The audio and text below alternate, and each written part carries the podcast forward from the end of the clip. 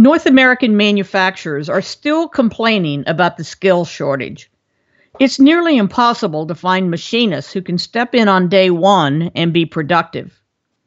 But the most common complaint I hear from manufacturers is finding employees who will show up on time every day and care about the work.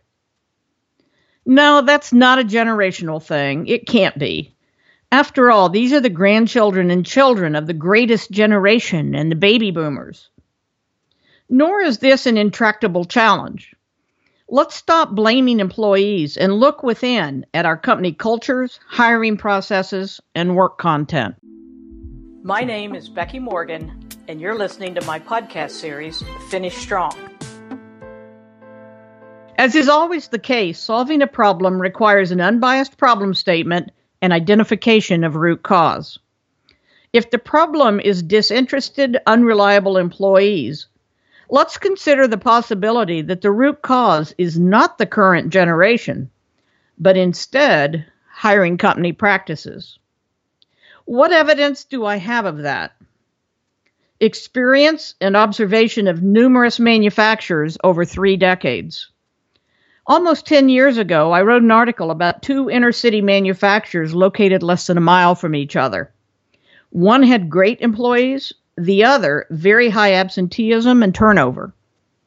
They hired from the same pool, but who they hired and how they incorporated them into the business was very different. I've seen that example played over and over across North America and in multiple subsectors of manufacturing. Even if you're still convinced it's a generational cause and not one within your influence, I urge you to enhance proficiency in these three arenas. Your business can only benefit. First, recognize character and the ability and willingness to learn. Don't hire anyone without those. Number two, Deliver effective training that includes the why as well as the how. I've mentioned training within industry or TWI many times before.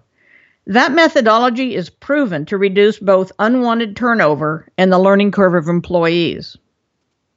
And third, be a company demonstrably committed to learning, replacing mindless, non value add monotony with work content that enables ever increasing contributions by employees. These three organizational capabilities may be difficult to master, but a learning, respectful organization would never let a challenge preclude progress.